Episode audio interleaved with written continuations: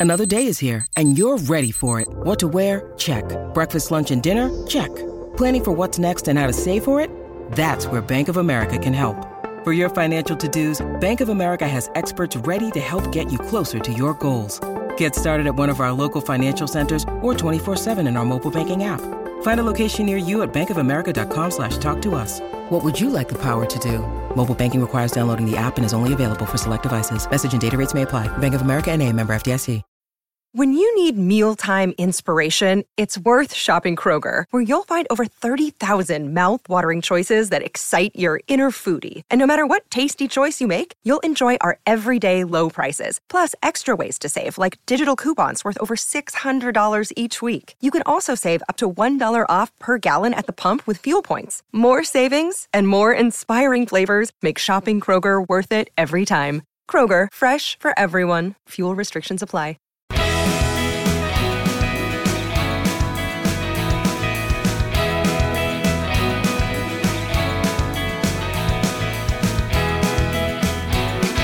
This is the CHGO Cubs podcast presented by PointsBet. Use code CHGO when you sign up to get two risk free bets up to $2,000. Hello, everyone. My name is Corey. I am joined, as always, by Brendan.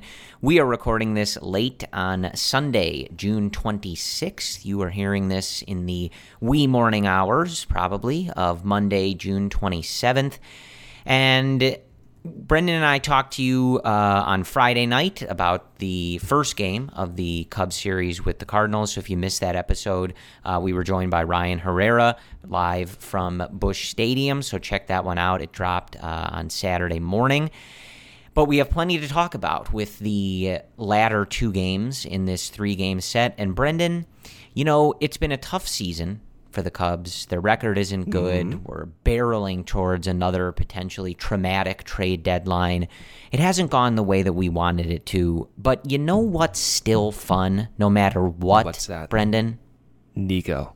Well, yeah, but on a broader perspective, no matter what I know, I- I is know. going just- on, you know know. what's still you- fun Beating the Cardinals. when Corey. you of take course. two or three from the Cardinals. of course. In St. Louis, too. Louis. Yeah, and the way they did it, as always. and the way they did it too. You come back down five nothing in that second in that last game of the series, and you win the game in extras in dramatic fashion. So it is a good weekend. You do have to savor these these small victories, Corey. Yes, I am sick and tired of hearing about Tommy Edman and Paul Goldschmidt. I know. And whatever a Gorman is. Enough, all right? We're done. I don't care about the Cubs record. We've litigated this enough, but it is very nice to take two of three from the St. Louis Cardinals and give that back to them in front of those fans. It's it's always sweet, no matter what the Cubs situation is. But plenty to talk about in these last two games. Um, obviously, again, you know, we we went in depth on, on Kyle Hendricks on Friday night with Ryan. Um, so do check that out if you want to hear about Kyle Hendricks specifically. But just to set the table again for the whole series, Cubs do take two of three on Friday. It was a three to nothing win for the Cubs. Uh, by the aforementioned Kyle Hendricks, seven and a third, five hits, no runs, one walk, and six strikeouts. Nico Hoerner with his fourth home run of the year in that game, and he is going to kick off our discussion in a Oh, yes, he second here. Yes, Brendan has been chomping at the bit to talk about one Nico Hoerner. On Saturday, it was a five to three Cardinals win. The Cubs uh, tie the game late in the eighth inning with a two spot, but the Cardinals responded right back in the bottom half uh, to win that game. Mark Leiter Jr. taking the loss in relief for the Cubs in this one. Adrian Sampson does get the start. We mentioned that. Uh, you know, setting up this series, that he had earned that in the previous relief outing, um, a little over four innings in relief, uh, you know, probably about a week ago. So he earned this start, and he did pretty well, Brendan. So we'll, we'll touch on that a little bit too. Five innings, four hits, two earned, two walks, and five strikeouts for Sampson. A nice outing there. The Cubs getting their runs in that game on an Alfonso Rivas sac fly and Rafael Ortega's fourth home run of the year. And on Sunday, the Cubs winning this one in extra innings. They get one across in the 10th. The Cardinals fail to do so. And the pitching on Sunday, another rough one for Alec Mills. So it has been a struggle for Mills uh, since he has returned. Two and two thirds, six hits, five runs, one walk, one strikeout. His ERA sitting at 9.87 on the season. He gives up three homers in this one. Not great. Something else we're going to touch on, and I want to get Brendan's thoughts on. We do see Matt Swarmer in a relief appearance this time. Two and a third no hits, no runs, one walk, and four strikeouts. So interesting for a guy that we had seen, you know, kind of start to struggle uh, multiple times through the order in those starts. But we did see some flashes of maybe a, a reliever, and we, we kind of got to look at that on Sunday, and then it followed with uh, we talked about this on Friday, Brendan, like the kind of recipe you would have hoped for in Cubs victories, and this is what it looked like uh, on Sunday. Even though they didn't get the win until later, they weren't protecting a lead, but they were keeping them in the game. Clean inning from Chris Martin, clean inning from Rowan Wick clean inning from Mychal Givens, inning and two thirds from Givens with three strikeouts there. So a great outing for Mychal Givens. And then David Robertson actually picks up the win with two strikeouts no hits, no runs over an inning and a third of work. So great work from the uh, kind of big four, I guess, uh, without Scott Effross, but the big four uh, in the Cubs bullpen really shutting it down. But uh, we, we talked about how nice it is to win in St. Louis. We kind of talked about everything. We'll get into the specifics, but Brendan, let's just jump into it. Right? Let's do it. Go ahead. Please. Like, please, Please. just wax poetic about Nico Hoerner I've as much as you want. do this. Thank you, Corey. Nico Hoerner is on a hot streak here, Corey. On the year, his numbers, his offensive numbers, are above average. His WRC plus is 106. His weighted on base average is 323. His batting average is 295. But the most significant development of Nico is that defense. He has by far the best outs above average for a shortstop in MLB. But like by far, right now, the total tally for his OAA is 10. The next shortstop behind him, Corey, is Jeremy Pena of Houston at six. He's almost double that of the most valuable shortstop defensively in the league. And it was not even, what is it, seven, eight months ago? There were, and I think like rational discussions whether he could play shortstop, whether that arm strength could hold up moving from second base. And I understood all that. And they were, again, they were rational discussions. But it's such a contrast when you think about where we were discussing that back in December, back mm-hmm. in January, to now, the numbers are staggering, dude. Like, this is really a phenomenal development. And he's on pace realistically to finish this season with between 3.5 to 4 war. That's incredible, Corey. That could be the highest war on this team from the positional stand uh, from the positional group. Nico Hoerner, Corey. And so like I know there is going to be free agent shortstops coming up here in the offseason, and I'm sure we'll talk about whether the Cubs should be approaching these guys. What does that mean for Nico's future? And what I, what I mean by that is you have Trea Turner, Dansby Swanson, Carlos Correa, all going to be free agents presumably. But in the current moment right now, just to take that future discussion away, what a development and what hard work Nico has put in to get to this point. It does make you believe that there's more to come, and that's a really, really good place to be.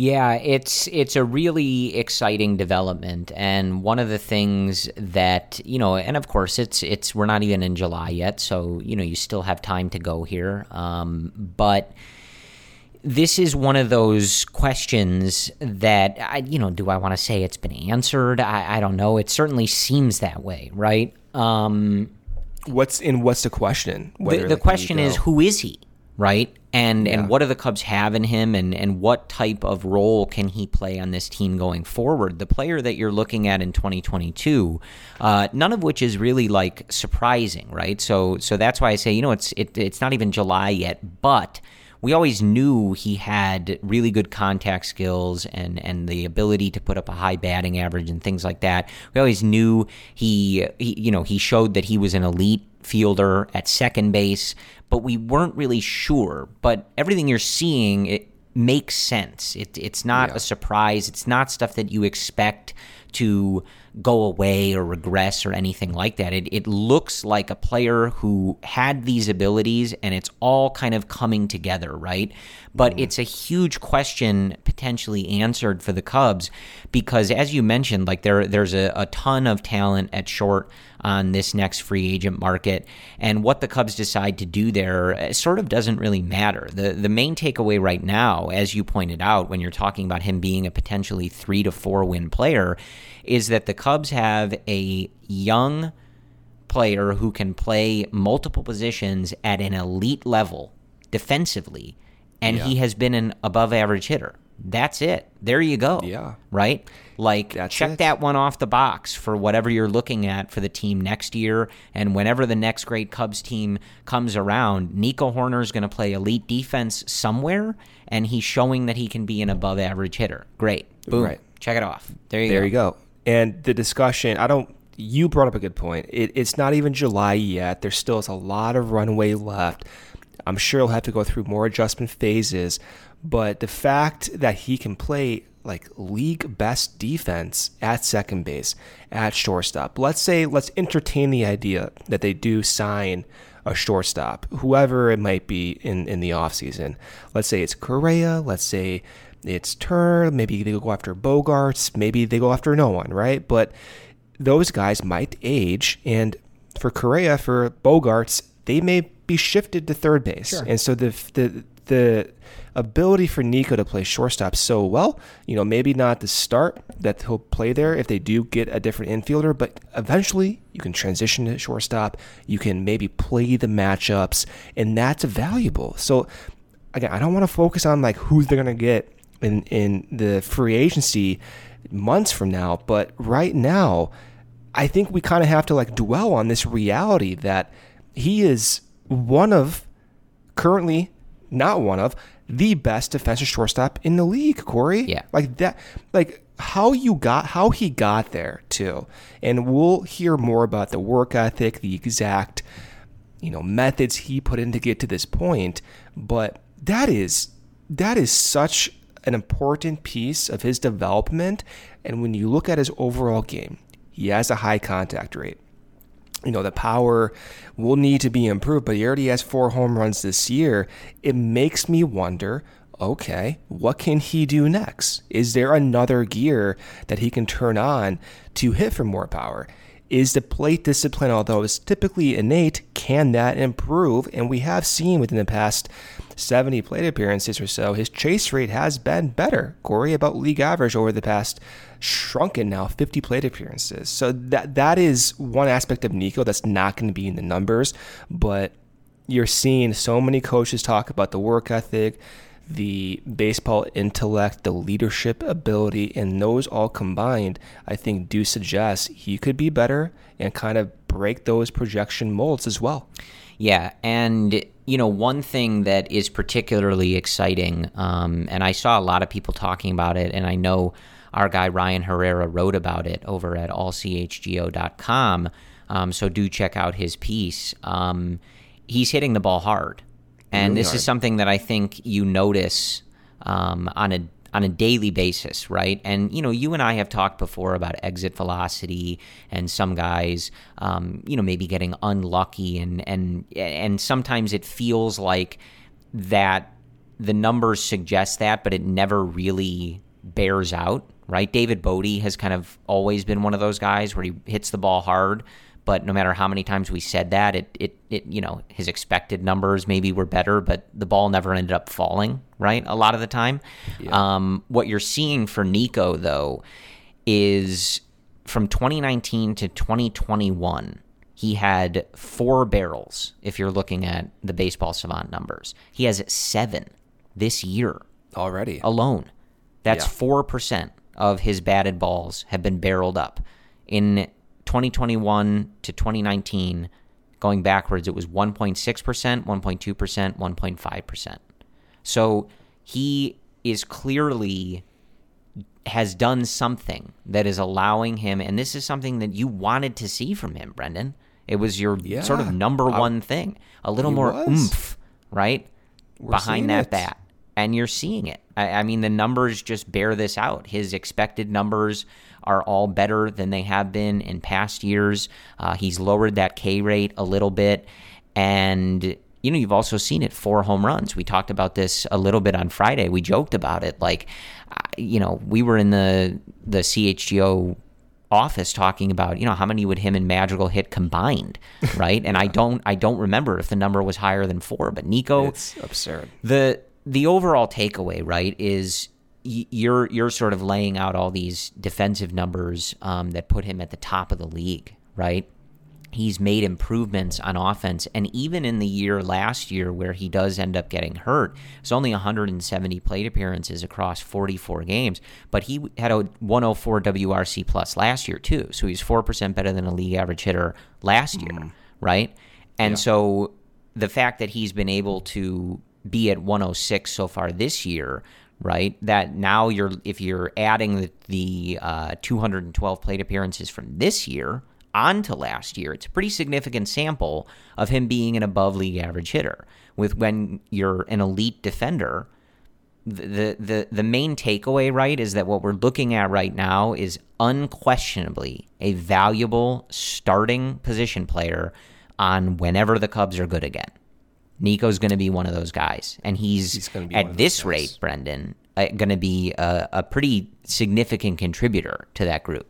Yeah, and I want to see how he adjusts come August, come September, because there will be that time.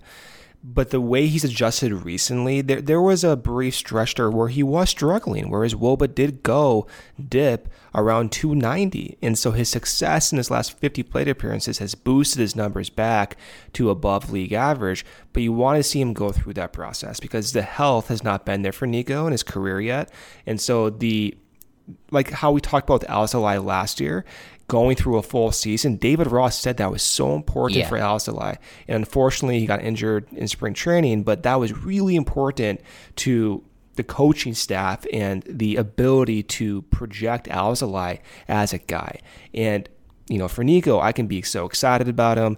You know, we're all fans there, but at the end of the day, in this discussion, we still need to see more to get that confident idea because we've we've had similar discussions, albeit not like this, with Ian Happ in years past, where it does appear as if he made changes to his discipline and, and power going back to 2018, 2019, and ultimately he had difficulty adjusting. Uh, now, I don't think that will be the case for Nico, given that Nico's underlying traits are so unique. The the the ability to make so much contact by Nico. Um, you guys can do that, and Corey, even in this last stretch, in the last 50 plate appearances, his own contact rate is 99%. I mean, let that sink in for a second. 99% of the times he swings at pitches in the strike zone, he makes contact. That's an absurd number. So a little bit different than the Ian Happ scenario, but nevertheless, within that general context, you want to see him adapt. And hopefully by August and September, the discussion is all right, you know, can Nico be a shortstop of the future? It's it's not a matter of if, it's a matter of okay, who do we supplement Nico with? Right that's that's the exciting potential reality I think we'll be facing. Yeah, and I think you know is a good point you brought up with Alzolay and you know getting those full seasons because I think that was something that was especially frustrating when you go back to prior years when Nico had gotten hurt and you know things had kind of derailed his season um, multiple times now is right. that especially for a hitter like him who has such a, a strong ability to make contact and you know, you always were okay. We need to see a little more power. We need to see a little more slug for that bat to be like really, yeah, we're seeing, you know, valuable. That's why it's so frustrating when a guy gets hurt and it kind of derails that progress. Aside from the obvious, you don't want guys to get hurt ever. Mm. Um, is that it always felt like okay, like he's he's getting this experience, he's getting this playing time, but he needs this full season to make those adjustments for okay, I can make contact at the big league level, but how do I change this? How do I change the approach even just a little bit so that I'm starting to slug a little bit more, hit the ball mm. a little harder, maybe not all the time, but pepper in, you know, at this rate, maybe he ends up with like, you know, eight to 10 home runs, something like that, seven to 10, whatever it is, right? And those are the adjustments that kind of get cut short when you're only able to play in 40 games a year. Right. You know, you don't get to continue making those strides because things just start, you know, and you're trying to kind of get your footing there and then, you know, everything gets kind of taken out from underneath you. So, uh, you know, it's only 58 games, I think, for him so far. Um, and he did, you know, get knocked over by an umpire. Uh, you know, they're like almost conspiring against him to prevent him from, but he's yes. determined. Um, so yeah, like uh, you know, the, the the key is you know stay healthy and continue making these adjustments because like even just watching it, Brendan, like it's really clear that like something is happening. Things are clicking. know, the pieces are kind of fitting in, in a way for him to kind of build this more complete profile. Uh, it's making me so happy, Corey. It's so fun. It's, It's so, a big deal. We talk it's about we end up talking about some of these same guys because them being answers to our questions is Yeah. a big deal, right? Yeah. And, and And- that's what you're seeing so far. And for me, like you, like I have like the you know like the like the fan side, or like you want to see Nico succeed just because he has that attitude. He he you know I love shortstops, right? And the the difficulty getting such a strong defensive shortstop is problematic for several other teams, and the Cubs have been fortunate to not have that problem for a long time. And so we saw the consequences when you don't have a shortstop last season. And so in my mind, it's like, all right, you know, if Nico can do this, that would be so huge for this team. It's also it's fun to watch. Yeah. Like you see the plays he made, uh, especially the one to save the game in the last game of the Cardinals series. Like uh, that, how fun is watching that? That is baseball athleticism at its finest. So it's it's just so good to see. It's Okay. also nice to, you know, it, that if he is one of those players that we can count on going forward here, that he has this particular profile, right? Because that Yeah. that was a, a profile. You know, you saw it when they went out and got Madrigal and just the guys that they traded and decided not to re-sign, et cetera. Like clearly there was an effort to make more contact throughout the lineup, get away from some of the three true outcomes guys, things like that. And so to have a guy where you're like, okay, like his main skills are defense and making contact, it's a lot easier. and speed. And speed, yes. He ranks, I think, in the 99th, uh, 92nd percentile for Yes, does. speed. Correct. Yes. Um, and he, like, it's it's easier, I think. At least the Cubs, it seems to have been easier in the last few years to go out and find guys who can slug, right? And just hit home runs, and maybe they don't hit for average, and they take walks, things like that. The Cubs have had a ton of players like that, right? This has been very hard and elusive for them to find, and it appears as though they have found it. Yep. Okay, quick break here from our sponsor, PointsBet. The best way to support CHGO is to download the PointsBet app and use code CHGO when you sign up. If you do that right now, you'll get two risk free bets up to $2,000, but that's not it. If you make a $50 or more first time deposit, you will receive a free CHGO membership, which unlocks all of our web content, including those pieces by our own Ryan Herrera on Nico Hoerner, and you'll even get a free shirt of your choice from CHGO Locker. That's $2,000 in free bets, a free CHGO membership, and a free t shirt from that CHGO Locker, all for making more than a $50 first time deposit at PointsBet. If you have any questions, you can email pointsbet at allchgo.com and we'll help you out. Your home for live in play betting just got even better. See an edge in the game you're watching. Is your favorite team prime for a comeback? Don't just watch the game, bet along with it live. More live betting, more live markets, and faster live cash outs. Follow along with your bets the moment they hit and stay in the live action all game long. Download the PointsBet app right now and use promo code CHGO. So, what are you waiting for? It's time to elevate your live betting game.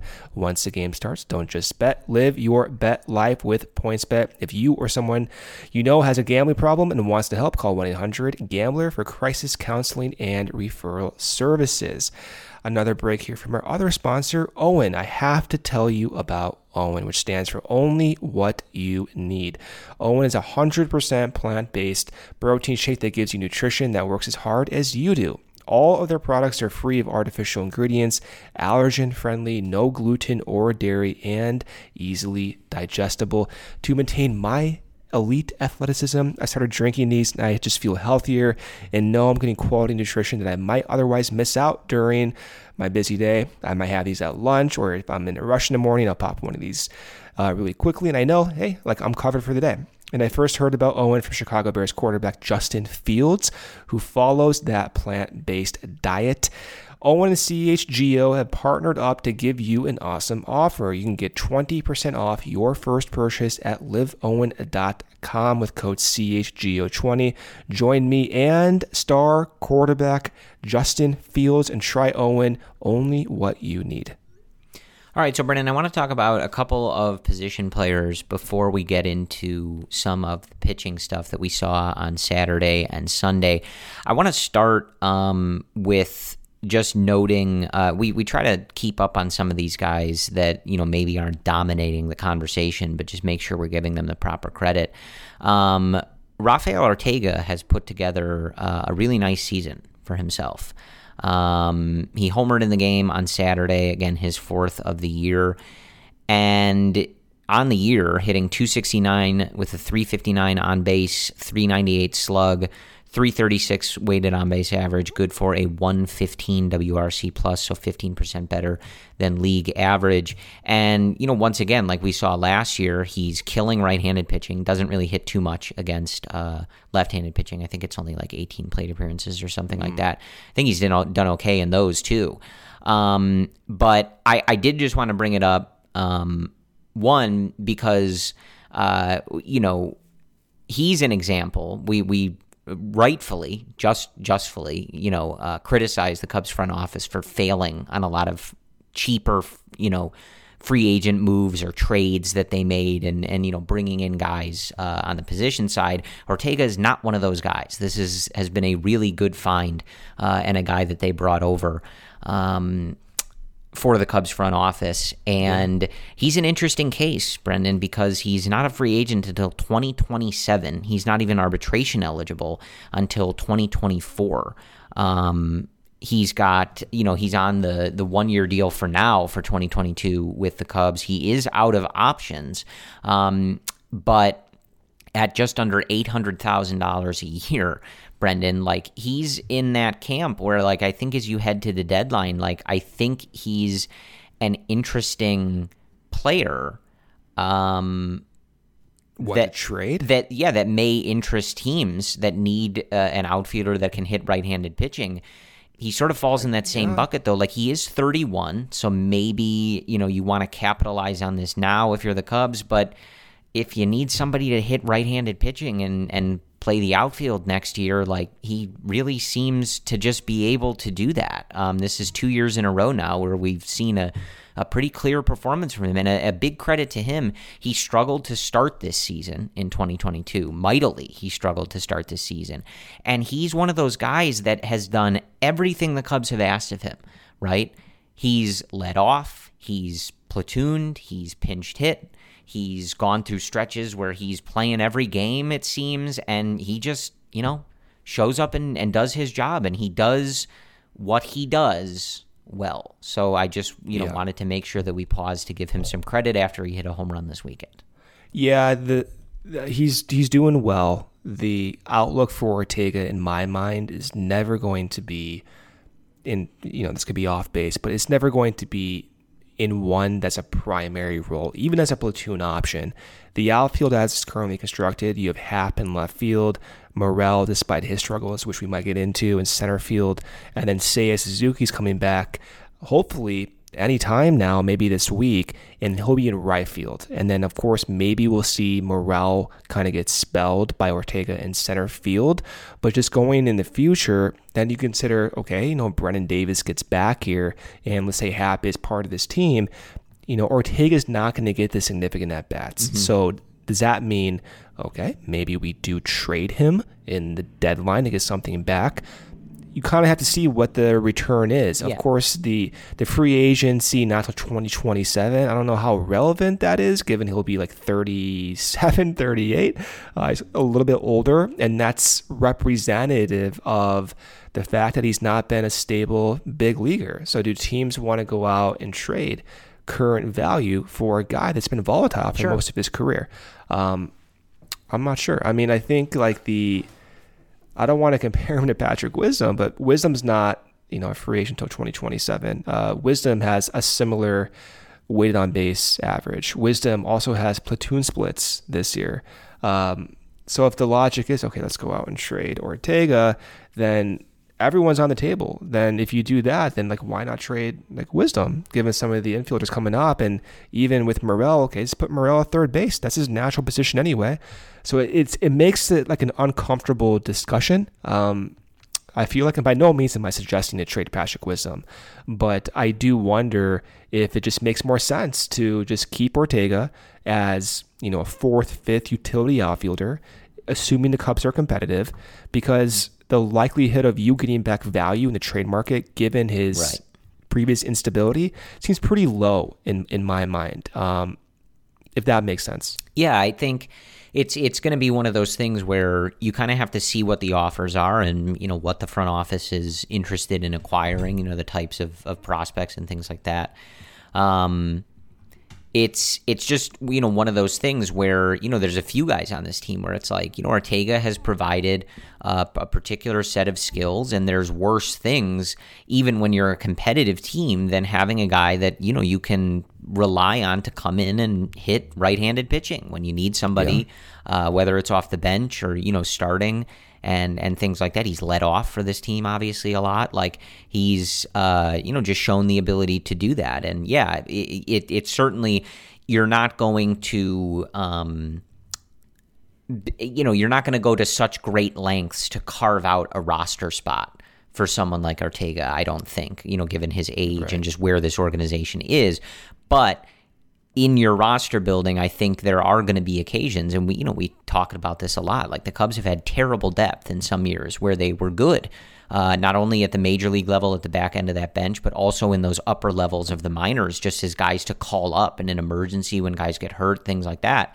And a guy that you know has has for a couple years for you been consistently above average when hitting right-handed pitching not the worst skill to have. So if there is nothing out there available, I, I you know he's he's shown to be a good guy to have in the organization. Um, Yeah. You just mentioned the other guy I want to talk about, and I want to touch on Christopher Morel. Uh, he has gone through a little bit of a rough patch here, which is to be expected. To be expected, Yeah, yes. I, I don't think it's necessary to sound the alarm, uh, but I do want to kind of get your thoughts on it. So, you know, you look at the last 15 games, um, a 190 average, 224 on base, 302 slug with 29 strikeouts in just 63 at bats. So that K rate uh, ballooning in this particular stretch. Uh, he also has an O swing rate, you know, swings outside of the zone, uh, that has jumped from 20% to 35% in this 15 game stretch. So, again, with someone like Morel, who comes up and, and catches the world on fire, and the Cubs insert him in that leadoff spot so he can basically just jump all over pitchers. Um, stretches like this are to be expected. Pitchers are going to adjust. They're going to figure out different ways to try and pitch you and get you out, and it's on the players uh, to do the work to get it back. So, what have you seen from this stretch for Morel? And I, you know, I guess like I just said, how does he get it back? How does he get back on track? Morel, like, it's really important for him to get consistent playing time because right now he's seeing 30% more breaking pitches in this month than his previous month. So the league has adjusted in a way to throw those breaking pitches and maybe capitalize on those breaking pitches by throwing pitches inside the zone that's leaving Morel off balance. His zone contact rate is 71%. That's really low. I just contrasted Nico with a 99% zone contact rate, uh, much lower than, than Nico's, and basically so is everyone else's. But that's one of the issues that Morel is facing. Now, when you watch Morel, like when I watch Morel, he he looks like he's still putting together a good at bats in a weird in a weird way. Maybe not even like good at bats, but like some instances he looks balanced. And he had a walk today, Sunday in that third game despite striking out twice, but it appears as if he still sees pitches well. And just given his unorthodox development and his ability over the past couple years to kind of adjust in unpredictable ways, I feel as if that could also be applied here. And I feel as if we need to get that possibility by by playing him like every day. Yeah. Like I don't think um you know, we'll see what happens when Seiya is back, but I don't think because Seiya is back, Morel's playing time should decrease. Nico talked today uh, about the value of playing every day to be able to learn. And I'm very worried that Morel might lose plate appearances because, you know, Heyward's still on this roster. Uh, Ortega has done well. Wisdom is doing well. And I don't want to take the bats away from those guys who also deserve it. But you know, this team has a, a fatal flaw in playing Jason Heyward at this point due to reasons that are beyond 99% of anyone's comprehension. So I, I need Morel to play more. I'm not concerned, just given like the eye test, like it's looking okay to me. Um, and the contact rate being 63% versus like 67 to 70% in his previous stretch. Like, yeah, it is much lower, but it's not absurd. Uh, when Javi debuted, his contact rate was like 58, 59%. Uh, Wisdom in his rough stretches last year, his contact rate was like 50, 55%. So, there have been worse stretches. I, I I'm not concerned, Corey. Uh, my only yeah. concern is Ross is just not going to play him because of this rough patch. Try to like play selective matchups, and I think that's a really bad idea for individually for Morel here. Yeah, I mean he's 23 years old, so it's yeah. it's totally expected that he's going to slow down a little bit from where he started and going to have to, you know, catch back up to the game a little bit. That this is all very normal and a part of the process. And I think it also pairs well kind of with the discussion we just had about Nico, the points you're making about playing time. Like he's got to play through it right? The only way to. to. adjust to the way that major league pitchers are pitching to him is to face those major league pitchers. Right. Right? Don't look at at anything and say, "Okay, he's you know, not doing well with these matchups, so we're going to take him out of them. Why? Right? I'm worried about that. He's 23.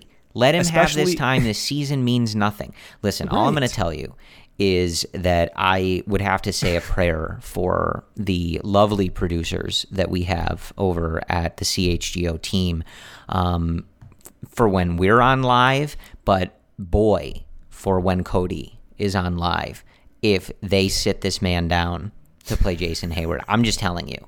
Um, I don't think there's any filters. Like I, I think swears are okay sometimes and stuff, but the rant that Cody would go on may light the microphone on fire. And so I, I just yeah, I genuinely, I'm worried, I'm worried for him. For everybody's sake, they should not do that. they should not adjust Morel's playing time when guys come back. It should be adjusted for other people. But what if they, they actually do, send him down to Iowa? Listen, fair warning. I, like I'm, I'm just saying, uh, we may have to put a bail fund together for Cody to get him out of jail. Um, Probably, but he would be justified. So uh, you know, that's a bridge we'll cross when we get there. It's unfortunate that we kind of just assume that the team is stupid enough to do that, isn't it? That's just kind of where sad, it's kind of where I mean, we are a little bit. Given what they're doing with Heyward, how can you not expect anything yeah, better? Yeah, they they better not because and and to finish up the point, like it it it does go to that Nico conversation that like something that has been so important for him has been playing through it, right? And it's it's the same for a lot of these guys. And of course that doesn't extend forever. You know, certainly you get to points where it's like, okay, maybe this guy doesn't do well against this type of pitching or this type of pitching. But when you have a guy that was doing so well in Morel, like it's a 15 game slump, like big deal right? That's nothing in the grand scheme of things. You have to let him play through it because it's the only way you're going to make those adjustments. And it's also one of those things like, yeah, he's young and, you know, of course, he's going to have those options. but I, it, you know, you you always kind of ask yourself those questions. Like, th- this isn't something you learn at at AAA or another level. Like, he, the, you want him facing the struggle head on, and that struggle right now has been the way he's being pitched by major league pitchers. It's been 15 games. You gotta let this kid work his way out of it. He has been uh, one of the few bright spots on this team. He has shown you he's got the fortitude to do this, the presence, the attitude, the energy, everything, the skills, right? The athleticism. He's got it. Just let him work through this. It's not a big deal. And I, yeah, I'm with you though. Like yeah. the roster crunch happens. Like we were kind of worried about this maybe a few weeks ago when he had only been up for a little bit, even though he was like so explosive that like, well, you know, he's young. Like maybe they just send him down. You know, he turned 23, I think like this weekend or last week. It was very recent. You know, so we've already been worried about this. And so it's just kind of this annoying, like looming thing. The ultimate conclusion is just don't send him down. There, you know what I mean? Like there's there's no reason to not play Morel. Right. I, I will not entertain any any logic of the mashups don't work well. No, the sample is too small to make those conclusions, Corey.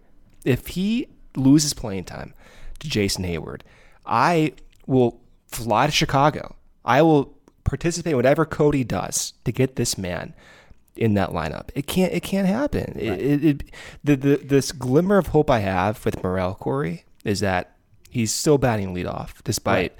yeah. his shortcomings. So in my in my mind now. You know, they had Villar bat fifth and they DFA'd him even in that same day, batting fifth. In my mind, though, with Morel, because he's batting leadoff, that does suggest Ross is willing to play him in difficult yeah. situations as he's struggling. So there is a glimmer of hope. Yeah, I, I was going to say that, like, I don't think we have any indication that they're thinking of reducing his playing time, et cetera, et cetera. But like you said, Seiya's coming back soon, so they are going to have to maneuver some of this stuff.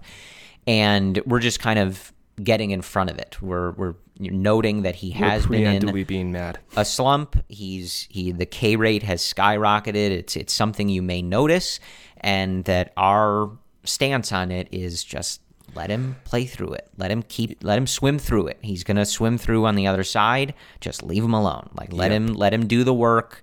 Just let it be. Okay, another break here from our sponsor, PointsBet. If you enjoy CHGO, one way to help us continue to grow is to download the PointsBet app right now and use code CHGO when you sign up. Not only are you going to get two risk-free bets up to 2000 bucks, but if you make a $50 or more first-time deposit, you will receive a free CHGO membership which unlocks all of our web content, and you'll even get that free shirt of your choice from the CHGO locker. If you have any questions, email pointsbet at allchgo.com and we'll help you out. And in case you missed it, online sign up is available in Illinois. You can actually download the PointsBet app. Right now, I register your account from start to finish all from your phone. You'll be signed up with the fastest sports book that's easier than ever, so you can start living your bet life in seconds. So, what are you waiting for? Once the game starts, don't just bet. Live your bet life with PointsBet. If you or someone you know has a gambling problem and wants to help, call 1 800 Gambler for crisis counseling and referral services.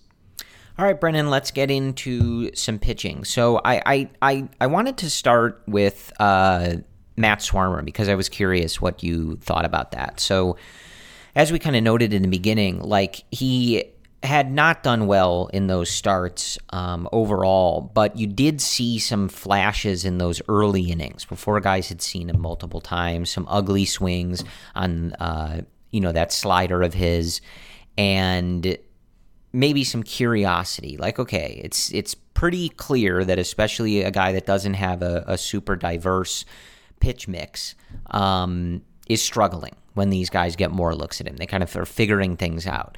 But how would that play in shorter spurts? So we did see that on Sunday two and a third, no runs, no hits, one walk, and four strikeouts. So still getting the strikeouts um, and effective. So what did you see from him on Sunday, and how do you, you know, kind of? I, I know this was something that you kind of tossed around when he was starting, that this might be uh, a potential destination for him and a, a useful way for the Cubs to use him. Yeah. So I, I think his ability to go multiple innings is valuable, either as a starter or either as a reliever. The the likelihood has been it's going to be in that reliever role. The Cubs just have too many starting pitching options when everyone's back. Once Smyly comes back, when Smyly comes back, hopefully Alzolay's back soon. Kilian, despite the struggles, has gotten chances, and even looking towards the future, it always seemed likely the Cubs would not use Swarmer in like that fifth rotation spot. Um, so this is kind of the role I think most people saw him in. Now, if he were to have broken out and really dominated with that two pitch mix, and yeah, the conversation would have changed, but hasn't really changed.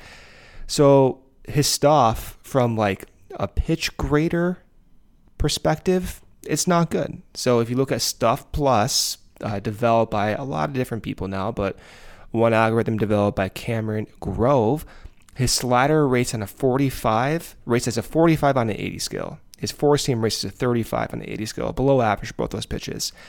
Not not the best. Swarmer though is unique, as we've talked about with Ryan Herrera and on this podcast, Corey, is that his slider has the highest release point in Major League Baseball, and also has unanticipated. Um, I don't want to call it gyro action, but it doesn't move as expected. So you have these unique features that most pitchers don't have in the league. And so when you're trying to estimate his run value based on these outlier features, I imagine the error in projecting that is going to be very large. So that's why I always call my attention that Swarmer could be someone that kind of breaks the mold and becomes a valuable guy. I think ultimately that is going to be in the role he's in right now. And I think giving Mills a chance that Ross gave him today. I, I like that. Now, he got roughed up, gave up multiple home runs, but Mills has really good command, has shown good command in really big sample sizes, and has five pitch types. And he deserves a shot, Corey. He's had success. He's thrown a no hitter. He's been a crucial part of this Cubs starting rotation stability.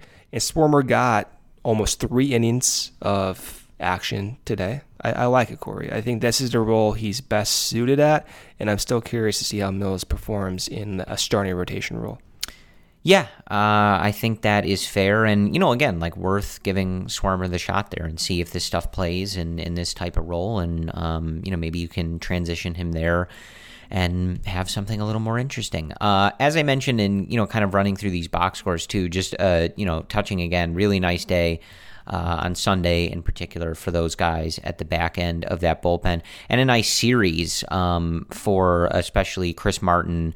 David Robertson, uh, who pitched in multiple games in this series and, and had success, and then Wick with a nice outing on Sunday, and uh, Mychal Givens lowering that season ERA to 3.81. It had, it had gone up a little bit, um, but just nice to see from those guys, uh, especially Martin Givens and Robertson. Uh, their main value to the Cubs may come in about a month or so, Brendan. um, but you know the the performances are all kind of different. Um, but you know we did see the Cubs make some some you know a flurry of moves with Kimbrel, Chafin, and Tepera last year at the deadline, and it looks like they are certainly going to be fielding some calls uh, if teams are in need of veteran relievers. Yes. The bullpen has been a little shaky recently, despite Givens has been better. You know, Ethan Roberts is getting Tommy John. Unfortunately, that's pretty disappointing given his early season success. And then Rowan Wick, his ERA is 4.7 on the season. Robertson had a great outing today, but he's been dealing with some, um, you know, un, uh, unfortune and misfortune with some injuries and everything. So, like, to see the bullpen kind of get back on track is is great, and just kind of dialing in on guys who should be here throughout the deadline and going into next year. Wick and his 4.7 ERA, I think that's going to come down. Now, if you look at his uh, pitch graders, again, using Cameron Grove's model, his overall grade is a 60 on the 80 scale, a standard deviation above league average. His fastballs are rating really well. His curveballs are rating really well, both 60 on 80. His cutter is also rating as a 55 on the 80 scale, and his command on all pitch types, every pitch type he throws, is rating above average, despite the fact that his walk rate is almost five batters per game. So I think over time, as the season progresses here, then that's going to normalize out, and we're not going to see him walking like five batters uh, a game on average. I think the walks are going to come down. And then you look at Brandon Hughes, who 3.2 ERA on the year, K per nine of over 11, and then Scott Effross, Corey. I mean, that that guy's numbers are absurd, and he has the highest stuff score overall score out of that Cubs bullpen than than anyone. His K per nine is over 12. His FIP is 1.6. His ERA is around three.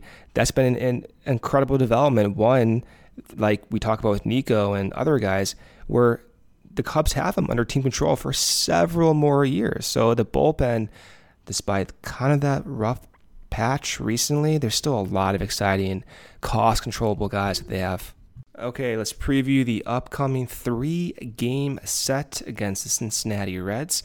Cubs have an off day on Monday when you're likely listening to this, but they'll be back at beautiful Wrigley Field on Tuesday for a night game. We have Keegan Thompson pitching for the Cubs that night. He's 7 and 2 with a 3.1 ERA. The Cubs will be facing the ace of the Reds, Luis Castillo, who is 2 and 4 with a 3.7 ERA. And then on Wednesday, the Cubs are back out there for another night game. Justin Steele on the mound for the Cubs. He'll be throwing his first pitch at 7:05 p.m.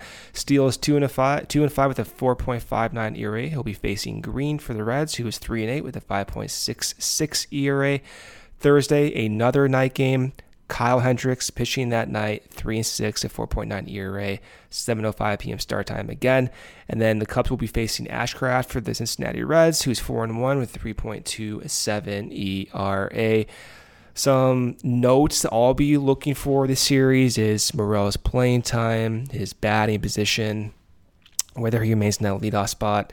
Uh, maybe Seiya Suzuki will have some news this week uh, before the next time we record. So look on look out for that. And then Keegan Thompson, Corey, looking for that uh, for another good start, coming off two recently good starts. I think overall that's probably the biggest highlight of this series, just seeing that progression. Although I'm still interested to see how Kyle Hendricks looks after talking about his fatigue and his overall physicality apparently returning to him. Yeah, and Brendan, like in, in this series too, especially with the the Keegan start, um, looking for more of that slider that we've seen that you identified uh, after the first time he kind of broke that out. And I remember when we were recording that, you weren't really sure if it was a new pitch because uh, sometimes those classifications get mixed up, and indeed it is.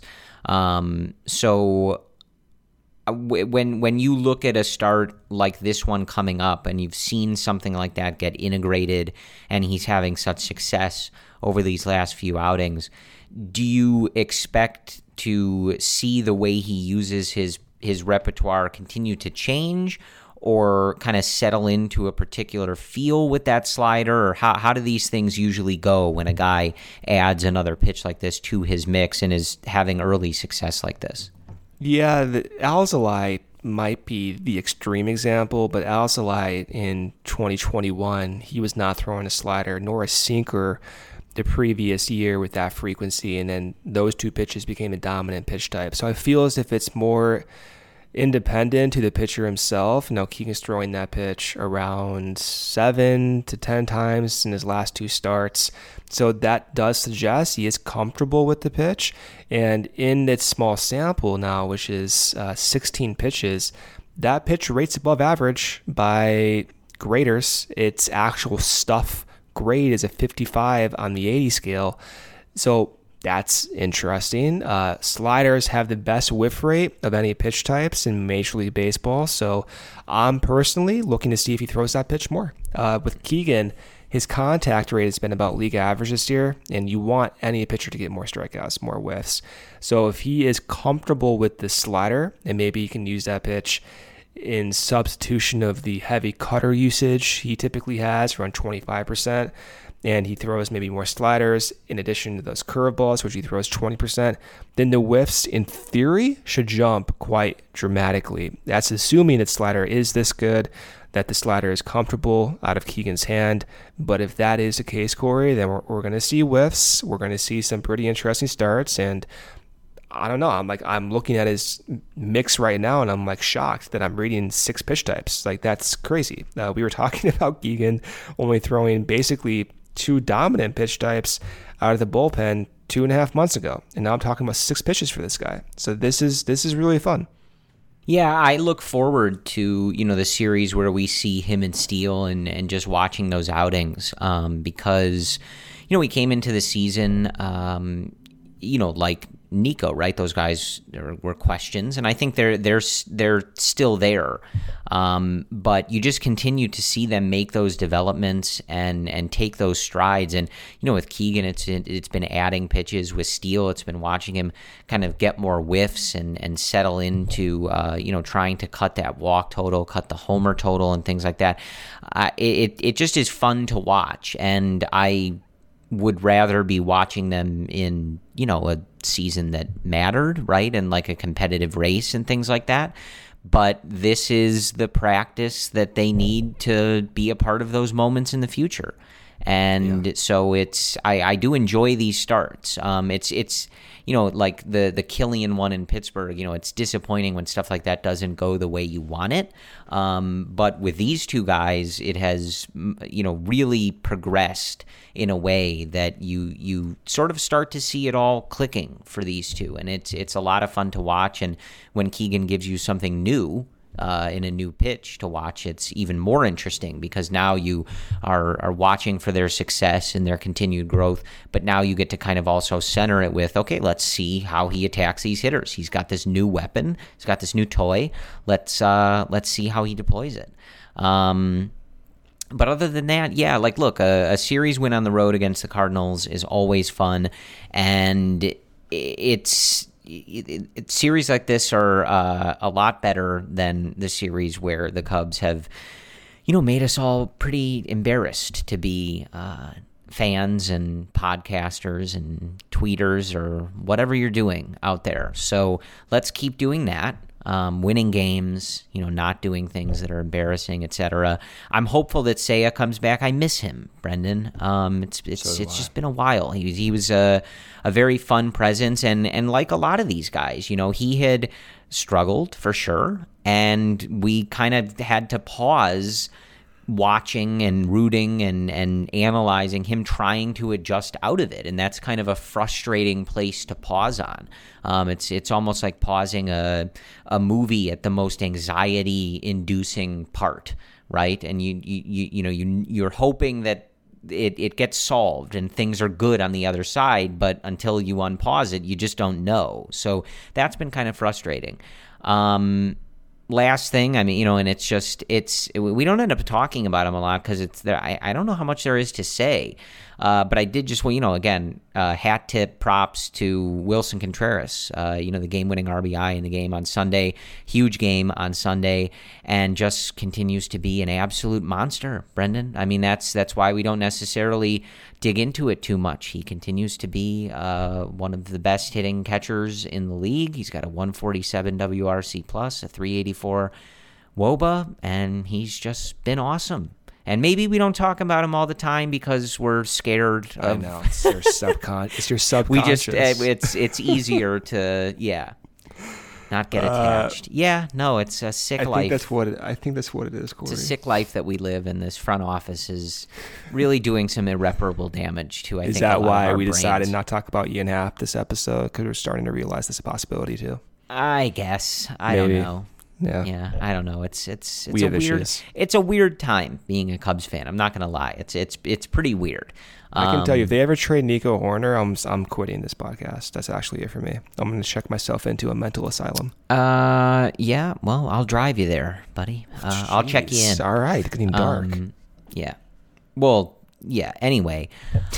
Um, that's all we have for you. As always, we appreciate your support of CHGO and the CHGO Cubs podcast. Cody, Luke, and the boys will have you uh, for the off day on Monday, and then, of course, for pre and post on Tuesday. So be sure to tune in with them. As always, we appreciate your support of Brendan and I and the entire CHGO Cubs operation. Be sure to sign up to check out Ryan Herrera's article about Nico Hoerner and his uh, improved slugging on the 2022 season when you sign up to become a member at allchgo.com. Thank you again for listening. Brendan and I will be back with you when this series wraps up in the middle of the week. We will talk to you soon. And as always, go Cubs.